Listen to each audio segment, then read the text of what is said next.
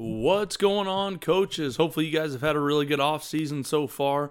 I know I've gotten to go to several uh, really good clinics. Just went to SMU, which was really good, and then uh, going to North Texas this this Wednesday uh, for a coaching clinic, as well as as obviously getting to Zoom and call and talk with uh, the amazing network that me and Coach Walls has, so so I can continue to get better and um, answer questions for other people and get some of my own questions answered uh, kind of in these last crazy few months. So um, I've had a really good offseason so far. Excited for spring ball to be coming up uh, here in a couple months and getting prepared for that. Uh, we're loving what we're doing right now with Run the Power. So if you guys need anything from us, uh, head on over to runthepower.com.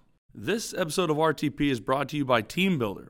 Great teams win first in the weight room. Ensure your team wins their offseason with the most up to date programming and workout delivery software.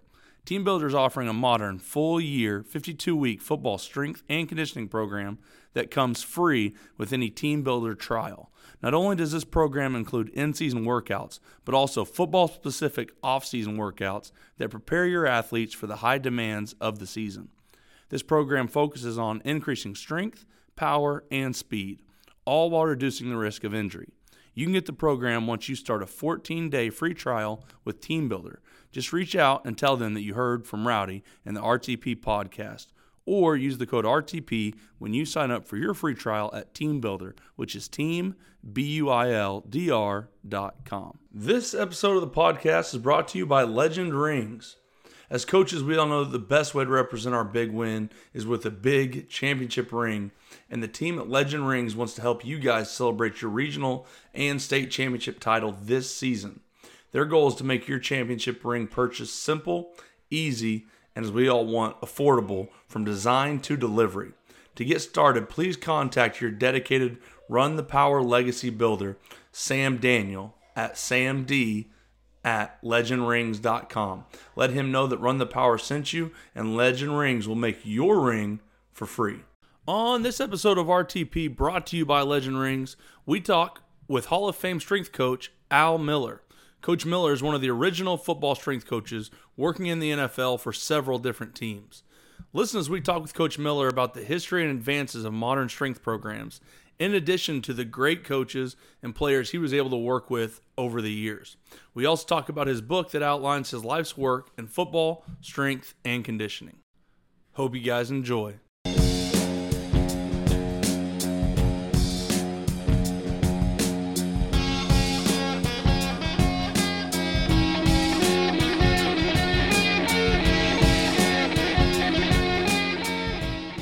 Kind of how we normally do it, Coach. Is is we just let you introduce yourself. I mean, we're we're super laid back. It's a it's a very informal conversation. You know, you might ask questions. We're going to ask you some questions and and have you kind of share your story to begin with. You know, introduce yourself, where all you've been. Uh, you know, where it's kind of led oh, you to Lord, where you're that, at. That, that'll take 45 minutes right there. You know, in that coaching business, y'all don't know it, y'all of it yet, but uh, I don't know how long you've been in it. But uh, yeah, there's a lot, of, lot of houses bought and sold down through time. I'll tell you. well, let's let you uh, get started, man. You can hit the highlights. You can hit as much of it as you want, and we generally go for uh, about an hour or a little bit more, and and uh, and we'll hopefully learn some things from you, man. We're excited. Well, I appreciate it. Hopefully, I can lend something to it, and uh, but uh, I'll be glad to share my story. I really will. Well, uh, I'm Al Miller. Uh, I uh, went to uh, born and raised in El Dorado, Arkansas. Came to college here at that time. It was Northeast Louisiana State University. It's now ULM here in Monroe, Louisiana.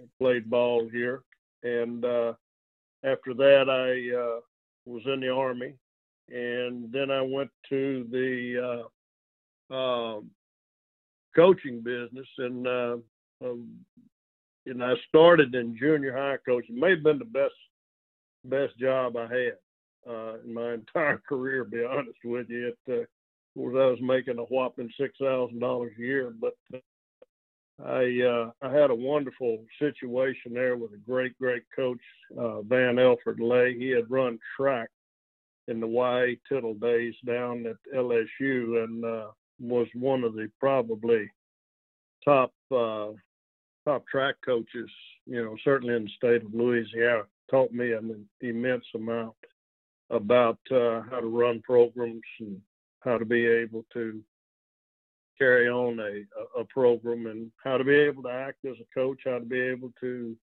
coach, period.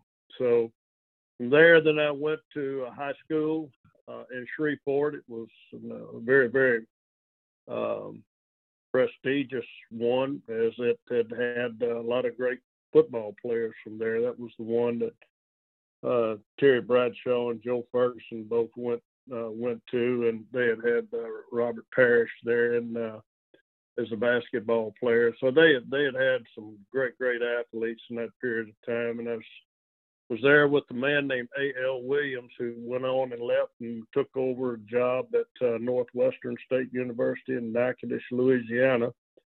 And um, it was there uh, that I took my first college coaching job. And that's what I was telling Rowdy about a little bit earlier, is that I, I used to recruit the Texas area. Um, and I, I did that for I think about five years. Then I got out of the business for a year and got into the. Uh, actually, I, started strength training, uh, as I told Rowdy earlier, in, in, in junior high. I mean, I did it all the way through, and then I carried it on through.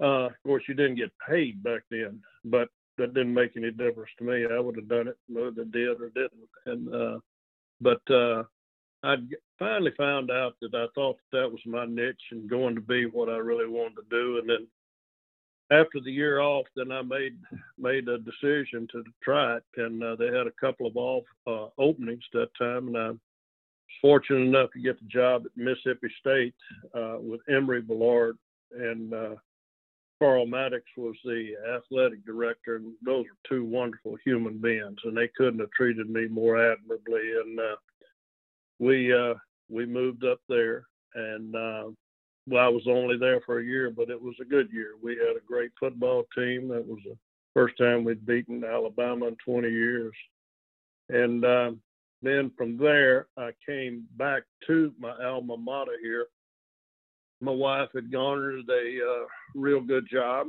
as assistant uh, um, um, in the administration end of it, and uh, then I was the first strength coach that was here. And I hired a kid named Barry Rubin, who now is uh, after I think he's won two or three uh, world championships. He uh, he started with me. I coached Barry in junior high and he's uh, with the Kansas City Chiefs now. And um, so we had a real fine situation going. Then one day, Coach Paul Bear Bryant called me, and uh, that was uh, a situation I visited with my father-in-law. couldn't t- couldn't pass up, couldn't turn it down, and I uh, went over and and uh, visited with him and uh, my wife and I both. And when we did, we came back away from there and then sat around had a sleepless night and finally made the decision that uh, that we would go over there. But it was a hard one as, as this was home kind of, and uh, I knew then if I got in taking that step, then who knows where it was going to end up. But uh, it was a great, great move for me. Uh, he was a great man to work for. Again, very similar to the person that I told you about at first, uh, uh, Coach Van Lay. Uh, I learned a lot about how to do things, how he did things, how he handled people, how he handled situations.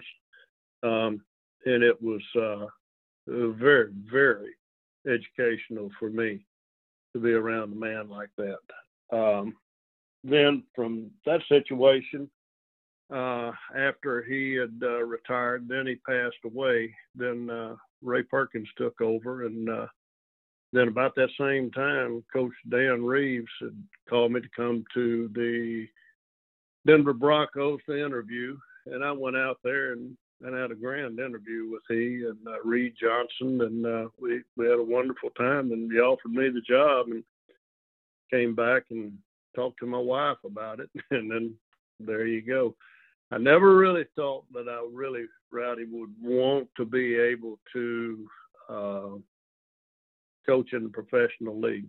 Really did. Right. Huh.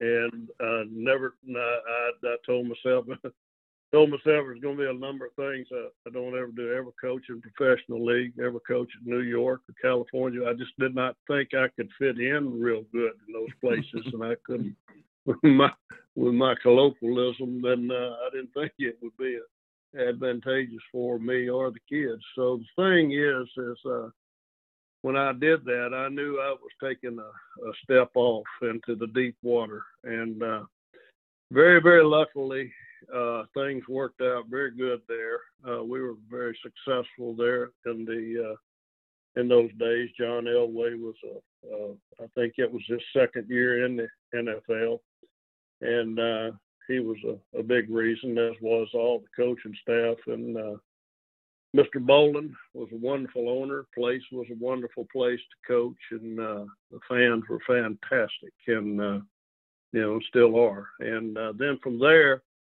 as uh, coaches go, we we made a change. Went to went to the New York Giants. Coach Reeves went there, and that after I after I had been with him for a while, I knew that I was going to be like gum on his shoe. Is that if wherever he went, if he would have me, I was going to try to be able to go too. And uh, because he was the man that I really wanted to work for, I, I had found uh, uh, another facsimile there with uh, with Coach uh, Coach Bryant, and uh, he was a good, honest, hard working man that uh, that if he told you something, you could take it to the bank. And uh, you don't find all those at every street corner, as you guys are already know by now. No, sure. you don't. But, uh, no, you don't. Yeah, yeah. So uh, I followed him, and we had a, a real good uh, four years there. Uh, started off real good, and uh, then uh, you know we had a lot of kids that came in. We caught the tail end of uh, the, the wonderful team that uh, actually that beat us in the Super Bowl out there in uh, in Los Angeles in '86, I think it was. Coach uh, had been able to assemble there. Uh, Johnny Parker, my old dear friend, was the strength coach, and uh, so he nailed my ears back on that one. And uh, we uh, went from there down to uh, Atlanta, and uh, we uh, had made that trip. Uh, that was in 97, I think it was, and uh, then I spent nine years there. Uh, and at the end of that, uh, my wife was diagnosed uh, with Alzheimer's, and uh, I knew that uh, if we were going to have any time together, then that and do some of the things that we talked about as kids as we grew up through all of this because she was there with me step for step on what we did that I needed to retire. And I just so happened that I, it worked out that I had one more year to be able to get to have a uh, retirement. And I, I did it and we moved over here to Monroe built a home still in it. And uh, we got to be able to do and see a lot of the places that we talked about and then she started getting worse and uh and uh then passed away. And and uh then I went to work again for Dennis Allen uh for a couple of years out in the uh uh Oakland uh area with the Oakland Raiders. And I worked for two years there did some stupid thing out there and blew my knee out on the practice field, acting like I was 18 again, and uh, it should have happened. we all have those moments, and I sitting on the ground. I said, "Lord, you don't have to drop a bomb on me. I know this is it." I said, uh, "So." Finally rehabbed over that uh, before the end of the season was over with, and retired after that. But uh, that that was pretty much it. And I've come back and just uh, tried to stay as busy. Hunting and fishing is the thing that I love to do the most, and uh, I've gotten remarried and uh, to a beautiful, wonderful person, and uh, life goes on, my friends. So now I'm on the on the phone with you guys right now. So there you go. That's an unbelievable story, Coach. And and the first thing that I was curious about was you said, you know, Bear Bryant, Paul Bear Bryant calls you. Uh, the Bo Jackson uh, documentary I watched is he hangs up the phone and he, they have people come over to his house and say, that's where Paul Bear Bryant called that phone. Was it that big of a deal when, when he called you? I mean, was he, was he the name that he is now uh, when you were getting that phone call? I can only oh, imagine. Oh yeah. Yeah. Look, uh, well, I, I'll tell you the really, the, the real, real, real skinny on all of that stuff. There was about oh, there was a number of us in the league. I mean, in the business at that time, that would call each other, would play tricks on each other. You know, we were young coaches coming up, and uh, you know, one one one call one would call y'all probably the same way. I don't know what to do now, but. uh we'd call up and we'd, we'd disguise our voice. Yeah, this is Darrell Royal or this is Frank Broyles or this is, you know, so and so want you to come up here as my defensive coordinator or something. So, you know, uh, I got the call on there. It was Miss Linda Knowles as his secretary. She's the sweetest angel in the world, and uh, she was a what a wonderful person she is. Good gracious! But uh, she was talking, and I thought somebody got their secretary to do that, and then all of a sudden, you know, I'm sitting there laughing. I'm thinking, which one of these idiots has called me today, you know, and uh, I'm uh, I'm sitting there, and boy, I heard that voice. Man, I sat up in that chair. I said, "This ain't a joke." So, yeah, that uh, that was that was on me that time. Sure enough. Coach, man, I'm like, you know, you're telling your story, and I hear, you know, obviously, you, you, the biggest thing for you. I mean, you hear about like, you know, honest, trustworthy. You know, you find you find people that you latch on to. You know, your your wife. You know, you were loyal to her and and did all those things for her. You know, you were you were there with with Coach Reeves. You were there with with Coach Bryant. You know, talk a little bit about you know how much that kind of meant to you, and, and you know maybe are you seeing that kind of shifting in in the strength world with you know guys hopping jobs and things like that I just find it so fascinating because I, I feel like the same thing when you find somebody that you really trust and you really love working with, you know, just kind of like me and Coach Harper here, you know, you want to keep that bond and, and you want to be able to to continue that, you know, forever because it is so unusual to find somebody like that. Well, there you go. You you just said it right there. You you you've got a relationship with Coach there, and the two of you really like each other, you know. And and I was talking to somebody about somewhat the same thing a month or six, two months ago, and we were talking about, you know, boy, have you ever been together when you have a? And these were businessmen and very successful and had a business where this, that, and the other, and they were in all different factions of, of business. But you know, to where boy, that was a conglomeration of people that were together, and then they were really enjoyed each other, and boy, you, you had a good time could kid with each other, or boy, you could get serious, or you, you know, you just enjoy it. Your friends, you know. And when you do that right there, you got a successful business, or you got a successful football team. Because I think the kids that, that that they they feed off that, and I think people feed off that. And I think if you walk into a building, and just to say if it's a bank, and boy, that uh, that permeates that attitude throughout that bank, you're gonna find a pretty good place to stick your dollars. I'll tell you because those type of things right like that matter.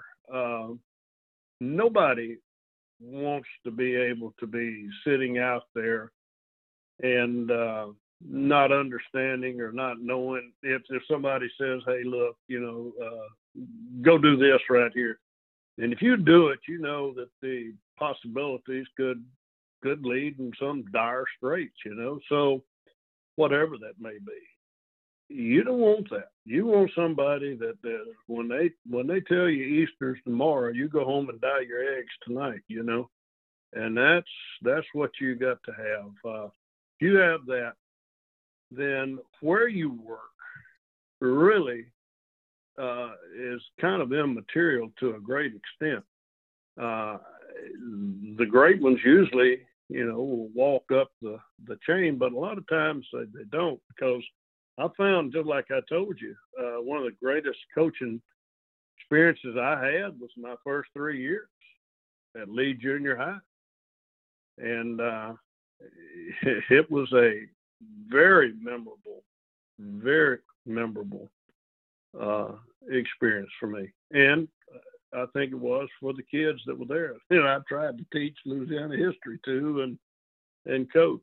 So yeah, it, that's what you look for. You've you've got to have that, and it's is it hard today? I don't. I think I don't know if it's any harder than it used to be. I, I really can't. I, I don't know if I'm the one that you would want to ask that to because I just don't get out that much. But I I do have a circle of friends, and uh, you know, and we we collaborate on everything. And uh, but you know, I I don't know the working place anymore, so I I'm not. I can't I can't comment on that. But I can tell you this right now: the men that I work for you go you go look at them, and uh, I promise you this. Now that that's they're a hard group to beat. I've been fortunate. Good Lord was very good to me. I grew up without a father. Uh, he died early in my life, but boy, he put a lot of great football coaches and a lot of great people into my life. And I tell you what, for that right there, man, I've been I've been blessed beyond belief, beyond belief rich, very much so.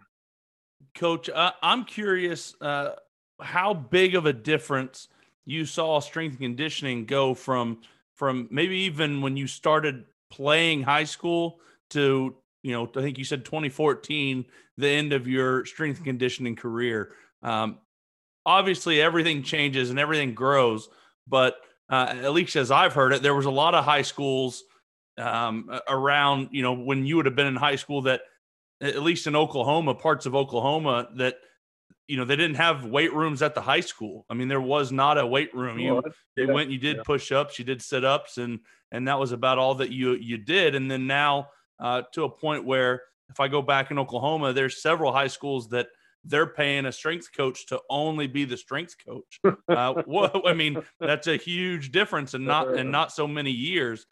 Uh, what were some of the big changes that you see that you saw evolve from from where you started and where you finished? Well, I'm going to tell you one example. Then I'll go back to start back again from the from the beginning, uh, so to speak. Uh, but uh, Johnny Parker uh, was inducted into the Hall of Fame, and they wanted me to in, in Nashville, Tennessee, and this has been years ago. And um, so I said, sure, I'll, I'll, come up there and, and, and do the, the speech for you to, to you know, that, that Johnny and I have been close friends. I, I'll tell you that story maybe a little bit later, but that's, but I went up there, and went up to the podium and I could see the people that were there. But when you're up on the podium on the dais up there, you had a more commanding view. And looking out there, I looked out there and saw all of those kids out there. I say kids, young men, women out there. In, I mean, I just I don't know how many there were, but I mean it was. Um, and I thought to myself, my gosh, look how many people that are out there that are employed in the business now in comparison to when when we first had our get together. And I saw Boyd Epley at the uh, Fort Worth convention over there, and we sat and talked about it one night. And uh, uh, we, I think we had 20 people there, something like that, that he called, and we started what was at that time the uh, Strength Coaches Association. And I can't even remember what year it was in the 70s, late 70s. And, uh, you know, the great majority of us there, probably, I don't know, 80% of us didn't even get paid for it you know. And it was John Stuckey, John Stuckey, and I sat there and drank a cup of coffee and, think, and John was thinking about, man, I may give up coaching. He said he was just, I think, got fired over at NC State, and hmm. I think I might go into the. uh I said, well, that's that's where I'm going to go. I think too. Yeah. So he and I kind of at the same time decided that uh, that may be the direction we both wanted to go. But uh, yeah, in going back to when we this thing first started, uh, I started when I was I was a kid. Uh, that's another, I don't want to get into that, but I was going down the wrong street and uh, didn't have a dad. Mother couldn't handle me, and so my mother got a knew a, a guy there. Just just happened in in my town. Now it's you know that there was a guy named Ralph Miller, and he was a bodybuilder, and he uh, got me started to lifting weights, and uh, and I, I, as soon as he did, I mean it just it was just one of those deals that it hit, and uh, it resonated with me as that was the thing to do. And I thought to myself, said, "My gosh," I said, "You know, if I start with this and do it, I'm gonna be, I'm gonna be a better athlete in all my aspects of of, of, of play." And uh, then I did, and I hadn't stopped since. I ain't been 12 years old in a long time, boys. I'll tell you. so uh, yeah, it was uh, it was a uh, it was quite a quite a deal. There just wasn't that many people in there at all. Really was not. Uh, just not many people. And you know, the one that I learned a lot from, besides uh, you know, Mr. Miller, uh, was you know Alvin Roy, and uh, he was the one here in Louisiana that was the tutor of everybody. I mean, he's the reason we all have jobs today in this business, and I think people don't recognize that enough or don't understand it. And I think that it needs to resonate out there with everybody that uh, he was the bell cow of, of the whole thing. And, uh, you know, if you want to read some stories sometimes and hear some things, uh, he was the man that, that combined weight training with you know, athletics, especially football. And his story is out there for everybody to read and need to need to read it because you need to learn how this thing started if you're going to make your living in it, and uh, you know carry it on because he was the one that got started and told me you know the different types of lifting uh, started learning and understanding that, started studying it, started uh, really, and I, I, tried my dead level best to continue as much as I could. There was a lot of people that uh, had to do with my, uh, you know, learning process. What I told you when I recruited Texas over there, well, Bob Ward had just taken uh, the job uh, over with the Cowboys, and uh, man, I, I would go. I I would spend an extra few days in Dallas over there just to watch he and all the Cowboys work out. I'd stand out there on that field with him from seven in the morning to six in the afternoon, you know, and uh, just watching him be able to, because he he was he did a, a whole lot of the same things that uh, Alvin Roy, because Alvin had just been there and Coach Reeves uh, was the one that uh, you know learned from from Alvin Roy. So there goes the story, you know. And so was Johnny Parker. So there, that's how it all kind of fell fell into place. But it's grown. Good gosh Almighty, people, and to see it, uh, it, it it's it's a wonderful deal to to see kids that uh, I say kids, they're young adults, but you know my age, everybody's a kid, but uh, you know they they're they're making a living at it. You guys are making a living at it. Uh, you're able to help kids if you do it the right way uh, and, and training them and and getting them to where they can play the game better than they thought they could.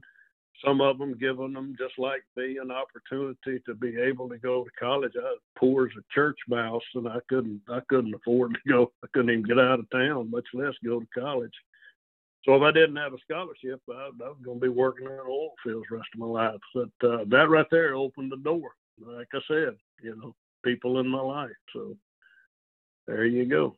And when you did, guys. When did you go you from? Guys, now, let me tell you this. Let me tell you this, now, Coach. You guys, you two guys right there, are going to touch many a kid. Already have. Mm-hmm. And if you can take those kids, take that one, you know, and give them a chance in life, just like somebody gave me, and then that will come back tenfold to you. Promise you. Go ahead. I'm sorry. No, I, I really appreciate that. Um, yeah, I was just going to ask when did was there a point? At what point did you go from coaching and strength and conditioning to just being full time strength and conditioning? Um, you know, I, like I said, I heard stories when I was in college. If you were strength conditioning, that's all you could do.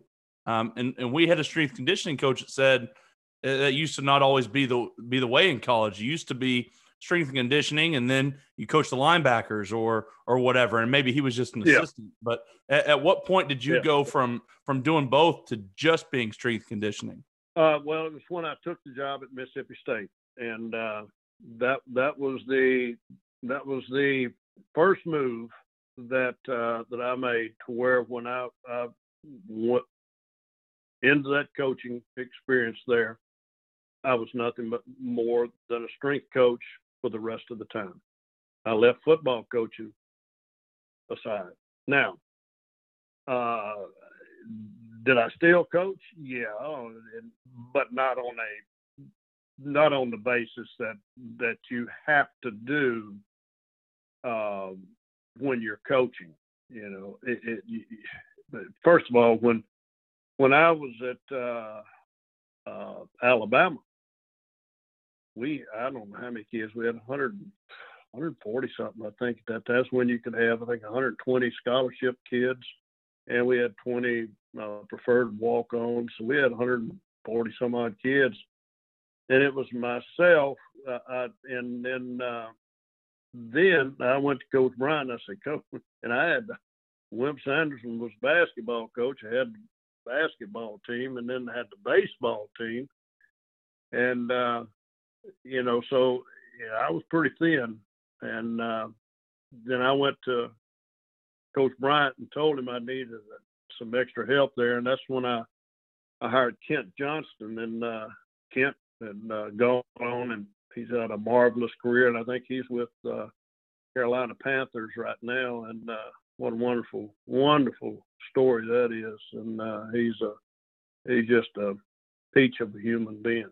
And he and he hired Barry, and he and Barry uh, Rubin coached together up in uh, um, Green Bay back in Brett Favre days. So, yeah, but that was it. That was the period of time, and uh, you know, uh, that was that was when I had to make the decision I was going to, to be a strength coach, or you can't be a mall, you know. Coach, you talked about you know great businesses, great banks, you know, great relationships, things like that. I, w- I would have to imagine that was probably you know one of the hallmarks that you were maybe trying to create as you kind of started to build you know a, a strength program, a family, you know, all those things. It seems like that would kind of be you know the the initial thing you'd want to get done. Hey, this is going to be a family. We're going to work hard. We're going to win. Can you talk a little bit about kind of how, you know, starting out early and kind of the infancy of being a strength coach, how you really started to build, you know, that, that family atmosphere, that team atmosphere in the weight room? Well, uh, I had great high school coaching. I mean, outstanding. There was uh, uh, two men that stood out beyond in uh, was number one of those, Garland Gregory. He was our head football coach, and he was an All-Pro guard in nine, right after the war, World War II, in 45 or 46, 47. He was guard for the San Francisco 49ers. Now he was from this the area down here where I live, and uh, he was a he was a a really a, a real real just a wonderful human being. Tough uh, could get it across uh, to you by talking to you uh, and you know if you did anything wrong boy it, it, it just it was like your your your parents you know you it just boy it, it and he said anything to you it just boy you just want to fall to pieces and the other one was uh Coach Dwight Adams. Now it was polar opposite right there. He was tougher than a dollar steak, and uh, he was the one that really, really had a lot to do with me uh, personally uh, in, in, developing, you know, in in my high school years, and uh, that that guy right there was uh, paramount. Now he went on from there. He he again learned from Alvin Roy. Came back, instituted the program right there that we had in high school, and uh, he ended up as uh, charge of the pro personnel for the Buffalo Bills for a number of years, and passed away here probably what four or five years ago, and uh, but not before he left a, a, a wonderful trail of people. Really did, sure did. Um, I don't know if I ever set out with a thought of, you know, we're going to build this, build that. I wanted to win, and I wanted to win every year, every game, and that was just my mentality. Um, I I had great leadership coaching as as a as a player when I was playing college, uh, high school, college ball. I had great coaching, great coaching.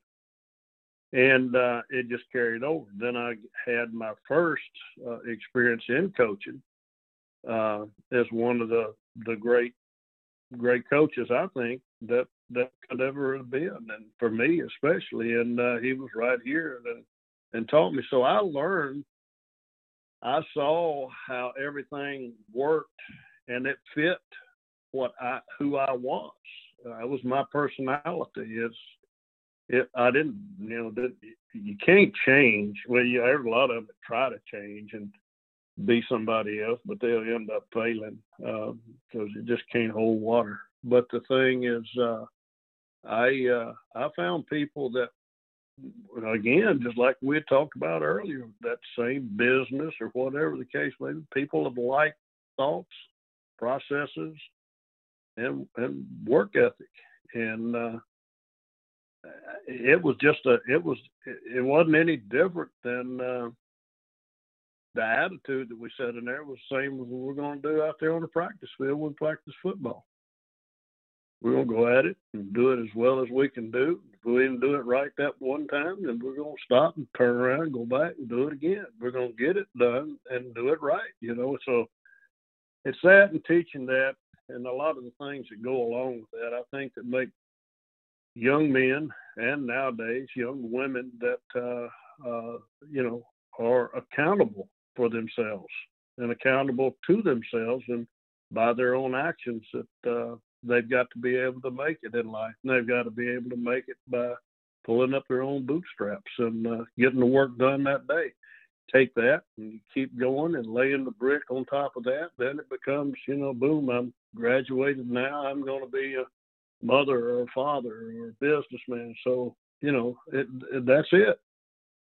So, and, you know, being in the Army helped me a whole lot too. Uh, I got out an officer in the Army and, uh, you know, I think that that laid a lot of, uh, I know it laid a lot of uh, groundwork for being able to handle men. You have a company of men, well over 200 people, then you, you can't get up there with a bout full of marbles and start trying to talk, you know? Coach, I, am curious. Um, I'm sure there's been a, a huge change, like we said, just in in what strength and conditioning is the best practice at different times throughout your career. Um, like uh, like you had said, I'm assuming a lot of it kind of started with bodybuilding type exercises. Uh, we've seen a transition to a, a, lot of different things throughout the last several years. Um, how did you try to stay on top of some of the newest things, and how open were you to changing when some of the things that you had been doing had been working for so many years? That's a great, great question. That's a great question. And I hope the listeners out there be able to pay attention to that question that you ask. And uh, it's a wonderful deal. And uh, yeah, I started off with just, you know, uh, bodybuilding. There was nothing, I didn't know Olympic lifting from Sikkim back there. You know, I didn't know anything about, you know, a lot, a lot of the stuff, uh, how to do it or anything. Just grip it and rip it, you know. And, uh, but as I grew, then the coaches, you know, started telling me. But the thing was is that uh, I learned from anybody. You got to understand now when when I started out in 19 late 50, 59, 60, in that period of time, uh, you don't have the first of all you just we just got tv okay? Think about that. You just got tv so you don't have the communication aspect. We're on a party line. Six people you know we're on my party line. Where I, you just so that was the communication system so that you didn't get any printed word from many people, or certainly wasn't any research being. It was research probably done, but uh, we didn't get any there in El Dorado. So it was a learn. You had to really dig to find out things that you were trying would try to make you better, uh, better the kids, and uh, be able to have a better program that's going to bring them in. Alvin Roy was the one that was proved time and time again. Uh, that was the one. He he was uh, he started in in Baton Rouge, and he well he was right after World War II. He was on the um, uh, weight training team, and then they they learned how to be able to. They went into the Olympic lift, and he got to go tour all those countries that uh, you know were Iron Curtain countries at that time, and uh, be able to see exactly what they did, watched what the Americans did. And so I got an opportunity to learn from him. Uh, that was the, the great big step is that the Olympic lifting, the cleans, the squats, those are things. And and I made the little old assessment. We had two great football players on my high school team, and uh, well, they they were really good. Ronnie Whatley and uh, Randy Tate, and uh, played against them in college. They were all Americans, and uh, and I noticed that their legs were so strong. And when I saw that, I said, "No, boy, that that," and you know, they were fast to boot. And I knew then. I said, "I've got to start doing more leg work. So that's, you know, those little pieces like that, you know, you could piece together. But uh, that was how the educational system started for me. And uh, it was just pick up, pick up, pick up, pick up. Now, as far as things are changing is concerned, you know, uh, there's been an immense amount of research done on an immense amount of things but there's not been anything proven yet to be able to, uh, you know, the most explosive movement in sport today is uh, is a snatch. It's most explosive. It's there. It is. So if if your sport, now think about this. This is what a lot of coaches miss the boat on. If your sport calls for you being an explosive, powerful person, which all major sports do football, basketball, baseball, track, all of those things are that's what you have to be able to be to be uh, the qualities of a successful person. Now, and those things are built by certain exercises. That was one of the things I had people like uh, Dr. Mike Stone. Uh, he was the real, I think, the first real uh, researcher and educator that I became familiar with. And he and I uh, teamed up when I was here uh, in uh, at ULM in Monroe here. And it it I learned an immense amount from him.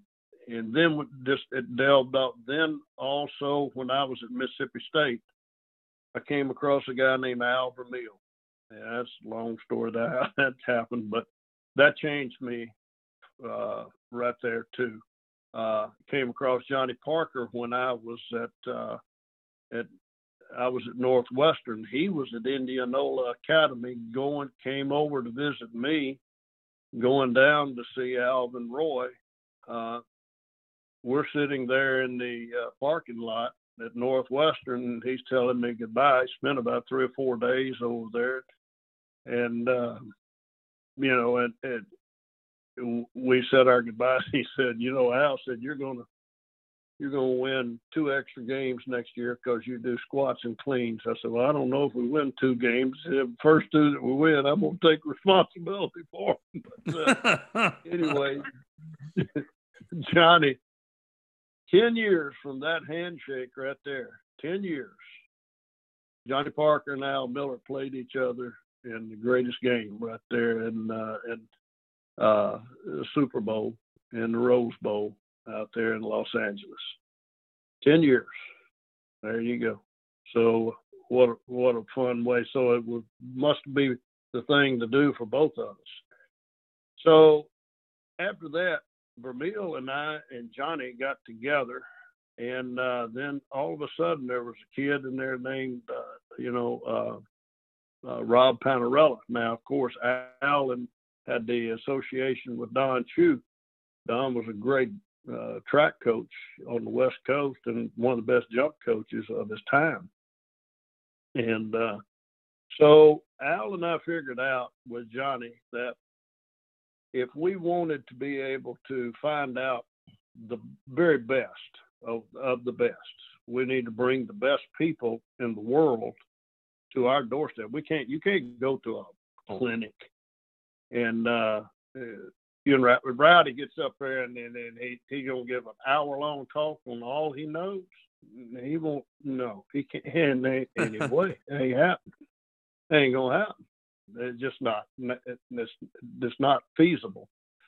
So what we did, we would pay them a certain amount of money, fly them in to wherever we were at that time, video the whole thing, and keep them for three days.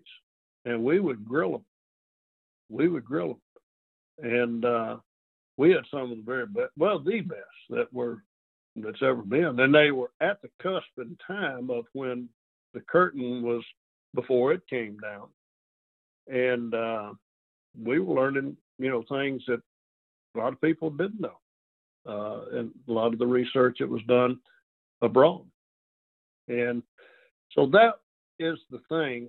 Uh, the best sprint coaches in the world, Charlie Francis, you know, and Loren Seagrave, that just, you know, a lot of out there uh, Ben Tabachnik had invented, uh, you know, the parachute. He came, he was in charge of speed development in Russia for 24 years.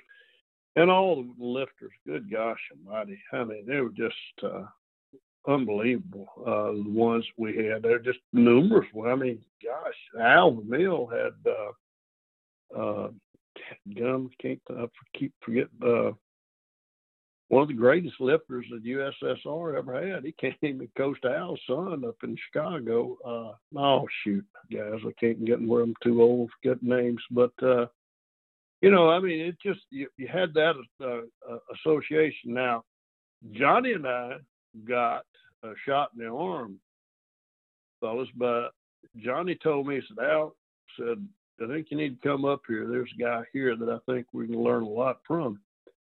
Said he was he's a Russian lifter and he's he he you know he he jumped the jumped the ship came over came over here. And uh, he was I think this third second or third lifter you know in his weight class and uh, he uh, sometimes he would be second that way he'd get to travel sometimes he'd be third and wouldn't get to travel so anyway, they uh, he got he he he got over. He he he uh, he basically escaped, jumped ship, and came here. And then was working in in New York, and we wow. sat down with him for uh, Johnny found him, and uh, we sat down and he started.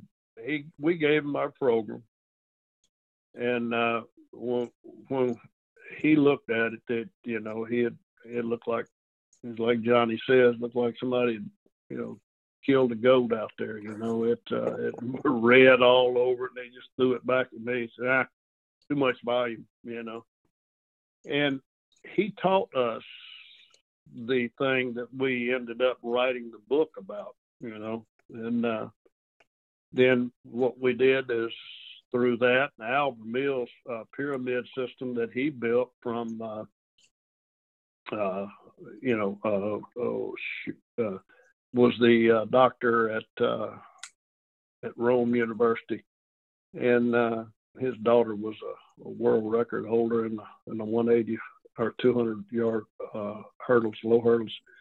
But uh, they, they were, you know, uh, they were the ones that we learned from. Built a book on it uh, from speed and jumps from Don Chu, Verkhoshansky, Medvedev. Those people, that's research. That's research. Now, those people that they're talking about training are the fastest, the the most explosive, powerful people in the world. The Olympic lifters, the sprinters, the jumpers, and so you you, you meld it all together. Uh, Vermeil did a great job of putting that uh, pyramid of development of how to be able to lay the first stone, the second, third, and fourth until you get to where you want to be, and that is the speed. But you can't start. you just can't start at the top. You know, you just you you've got to be able to understand that there's a there's an order by which it's got to follow, and that I'm not trying to. Well, I guess I am trying to sell my book. you know, but I mean, the book explains it. You know, it is what it is. I guess I got, but uh, but you know, it it there it is. But I don't. I think that if you look at it and uh, take a look at it and uh, try to understand it, it uh, it, it really does a great job of, I think, um, coaching the coach. In other words, it doesn't let you make uh, bad decisions or uh, non thought out decisions on exercises, how much to do, when to do it, and so forth like that. So, you know that those those are the things, and they're tried and true. And until something comes along better than that, they're all at a distant second place. To be honest with you. Uh, I hope that touched enough bases on that. Yes, no, it, it was awesome. Sorry, we like to sometimes we write some things down uh, as yeah. you're speaking, so we get a little bit lost in it, and and well, we're in the middle writing something down, and you're done, and we're still trying to finish okay. finish writing it down. So it's right. that was a great answer. Know, we're just put, trying to get better as well. Steal from you. We're we're like you, Coach. When you guys were listening to all those Soviets, I'm doing the same thing, man. Co- Coach Harper and I have notebooks filled with notes. So I mean, that's the other nice thing about doing podcast. We basically get you know free free interviews with you guys too. So I love it, man. Um, can you talk a little bit about like, you know, I, I think it's awesome that you guys, you know, was that kind of the idea, knowing that how difficult it was for you guys to get, you know, the information and find these these Soviet scientists and these doctors, you know, not a lot of people would have access to those guys. So is that one of the reasons why you guys kind of wrote the book? Obviously, you know, yeah, you want to you know make a little cash and stuff too, but you know, growing the profession, being able to share that information with a, wider network of people, and ultimately now, you know, that's one of the reasons why it has become so big. You know, knowledge has become a lot more shared uh, and and easily no found. Doubt. Yeah, I well, that's a great question. That's another great question. You guys are doing a great job of of, of asking the pertinent things that uh, coaches need to hear out there. Is that you know Johnny Parker and I, our, our careers, you know, were, are over with about somewhere along the same time, and we were sitting around. I was sitting on the phone here, and he was down in Tampa, and we were talking, and kind of just like we're doing now. And we said, "Hey, Ralph, you know, what are we going to do with all this information we got? Uh, do you know anybody that's using this stuff besides us? And, you know, no. And uh, said, well, you know, Johnny and I, Rob of we got on the phone, all three of us together, and we said, well, what are we going to do with it? I said, we can either go to the grave with it or uh, we can give. Now, there were some that, you know, that, that coached with me and, uh, uh, that that had it.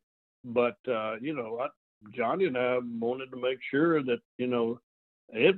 I think it gave us an advantage. I do. Now, if we could coach it, that's another story. But uh, you know, I think that that that type of workouts that we did and we had put together. And I, I say we at that, you know, it was that conglomeration of people I just named. There's probably about six guys that took it from everybody that uh, had something to be able to give and, and put it together. It gave us an advantage. So that's that's why we said, you know, I ain't gonna die with this thing, you know. And I, uh, we put it out there for the young coach because I, I and it, I wanted, and I, I think Johnny did too. Johnny and I both started in at the first rung on the on the bell. I promise you, and it was the the high school coach, the junior high coach, uh, the the the coach that's uh, that's just starting out and is trying to be able to. How do I do it? How do I do it? What do I do first? What's the right way to do it? What is the technique I need to be able to do? That's the thing that's not taught today. Is that you can learn how to do things, but boy, if you don't learn how to technically teach it, boy, you are I've I've seen things that would would it's like watching children run across an interstate. I mean, it's it's scaring you to death sometimes watching people in weight rooms. So you've got to learn how to do it as well as what to do. And here's another one: when to do it. And uh, if kids are starting out, you know, you look back at the uh, those Eastern European nations, all of them over there that uh, and they would go and send their kids to, to camps and they would it was a it was they did not lift but they trained. So i mean i think that's where americans get missed the boat that, that there's there there's got to be you know you've got to have if you take kids that are I you know puberty hadn't set in you know on them then uh, you you've got to teach them you've got to find out what they can't do not what they can do. You know, if they, can't squat, don't make them squat.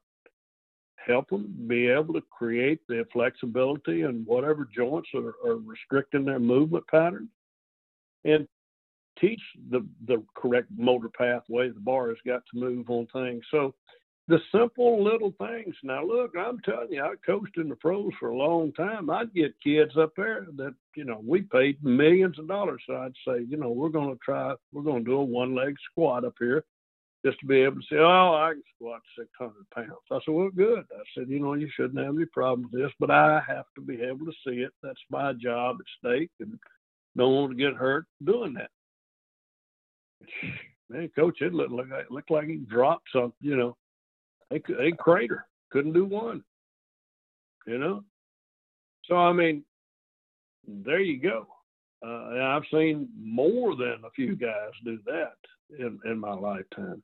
So somewhere down the line, those you know, even though they they can squat, they it's not a full squat, and uh, it's it's something that uh, you know, and then every every every little exercise is the same way. Uh, so there is an immense amount to learn out there. And like I told you, you're not going to learn it in a out. You're not you're not going to learn it, and it'll take three to five days of pretty pretty much eight ten hour days just going over that stuff, being able to figure things out. You know, to do it, you know, that's me anyway. Smarter guy probably take him thirty minutes. You know, but uh, you know, I've not been blessed in that area. Coach, kind of one of my final last questions is, um, you know, you've been around some really great strength coaches. You're a, you're a, a Hall of Fame strength coach. What what do you look for in a really good strength coach? What are some assets, some things that a great strength coach at a program has? I think you got to be a people person. And I think that, you know, it all there's, there's all kinds of personalities out there. And I'll never forget Coach Bryant talking about that. And, uh, you know, and he, he, he said, I don't want you to come in here and try to be something that you're not. So I want you to come in here and be who you are. And I don't want you to try to be me or anybody else. And uh, and that was great advice because it was probably the greatest, one of the greatest of all time. That they're sitting there telling me that, and uh, it would be totally unwise of me not to be able to follow that pathway. So I think you've got to be your own self. You got to be whatever your personality is. There's all kinds. I've seen I've seen them win with all different types of kinds of personalities. But you've got to be able to get little Johnny and little Susie to jump through the fiery hoop. Uh, however, your personality calls for that, that's what you need to be able to foster, develop, and be able to utilize on a day to day basis and give them your very best. You know, one thing I to say, uh, I promise you this, and I made myself this promise. I said, if I got into coaching, I said, I am going to give it everything I've got every day that I'm out there. And I really believe that I did as good as I could do every time I put that whistle in my mouth. And I don't have to look back and say, God, oh, gum, shoot, golly, I should have, should have, could have, would have. But I did it, and I, I gave it. I did it was it right? I don't know. That, that, that's to be determined. I, I know I made a lot of mistakes. I know that, but uh, I made them with uh, honest conscience, and then the and then in the best behalf of the kids, you know. But I gave it everything I had. And I think that's one thing every coach needs to be able to coach himself on. Coach, man, it's, it's, like I said, it's been a, a quick hour, and I, I, got one more question for you. You know, it was, it was one of the things you had said uh, earlier. You know, when I asked you about, you know, the, the weight room, and, and you said, you know, Coach, I, I just wanted to win, and and I wanted to, you know, yeah. do that every day, every game, every rep. Um, I would have to imagine that um, the greatest athletes that you were around, you know, the the John Elways, you know, Coach Coach Parker or whoever when they were at the Giant, you were at the Giants, you know, you're around the Lawrence Taylors and the guys like that. Uh, I, I would imagine that was probably one of the attributes that those guys had, probably just uh, unbelievable competitiveness and and an unbelievable desire to win. Would you say that's true, or would I be maybe a little bit off? And and what might be some of the the attributes you saw in you know the best of the best that you worked with? Well, I, I think you are right that you know each one was different personality. Now you know they were different daylight and dark. But uh, l- let me tell you one thing: when when that helmet went on, and it got time to ball, uh, and uh, you know I tried to create that same same atmosphere in the weight room. What you can't do, but you know, try to get a facsimile thereof. But yeah, I mean, Bud, they they they would come. You know, the the Michael Strahans, Michael Vicks, you know, the the Elways, the the Phil Simms, uh, you know, they they they was the big games. That's what they did. Michael Brooks, you you go back look. Steve Atwater's going in the Hall of Fame. You know, good Lord have mercy. I've been around some some great ones. Yes, yes, yes. That personality is uh, it, it's there. They they you know they it's a sundress whichever ones they have. But when that that helmet goes on, the ball snap. Yeah, yeah they they all play at the same speed, very very fast. Well, Coach, we we appreciate it. Uh, thank you so much for spending an hour with us. It's been an unbelievable hour for us. We've learned obviously a ton, and and can't wait for uh, a bunch of other coaches uh, to hear it, and we can't wait to uh, buy the book. What, what's what's the name of the book again, so I can make sure I can uh, order it? Yeah, it's uh, the the name of it is uh, it's, it's the uh, the system is the system, name of it. Okay. Yeah, and it's just you know basically what it says on the front of the book is it's uh, the Soviet periodization adapted for the American strength coach and uh, I, I think that you'll be very pleased with it. I think that it, and I would love to entertain being able to sit and visit with you guys on it and uh, Q and A, you know, on that. So uh, if you ever ever have questions and if you pick it up and, uh, and and you come to something that you don't know the answer to or would like clarification on it, then uh, you know, I'll be glad to give it to you. Uh, you know, Johnny and I are, are not spring chickens anymore, and uh, you know, and, and, and for me, and neither for meal and and, and chew. So, you know, uh, my mama used to say, "Better cook while the kettle's hot." You know, so yeah, if, you catch my drift.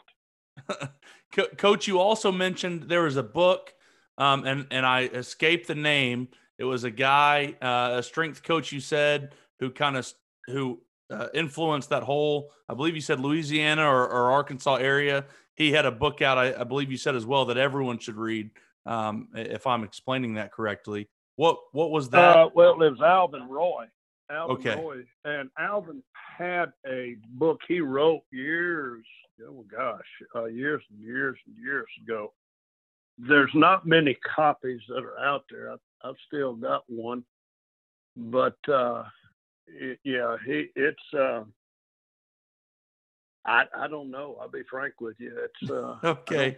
I, I, can I can research that and try to find that as well. We appreciate it, Coach. Thank you yeah. so much. Obviously, hope everyone buys your book. I know we will be uh, here as soon as we get off the phone. And and again, thank you so much for your time. And and hopefully uh, you enjoyed it. And hope you have a good night good luck to you guys. And uh, if I can ever be of help to you, please call me. Thank you, and thank you for having me.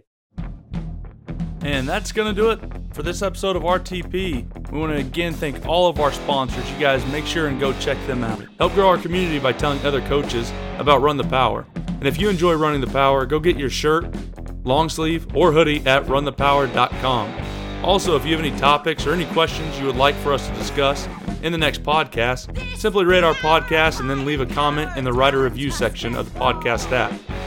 This will help our podcast rating as well as it'll allow us to answer the questions you all want answered. Make sure and go check out our blog at runthepower.com. Follow me on Twitter at Harper underscore coach and Coach Walls at Coach Brady Walls. Run the Power now also has its own Twitter and Instagram, and you can find that at Run the Power. Hope you guys enjoyed this one. Talk to you soon.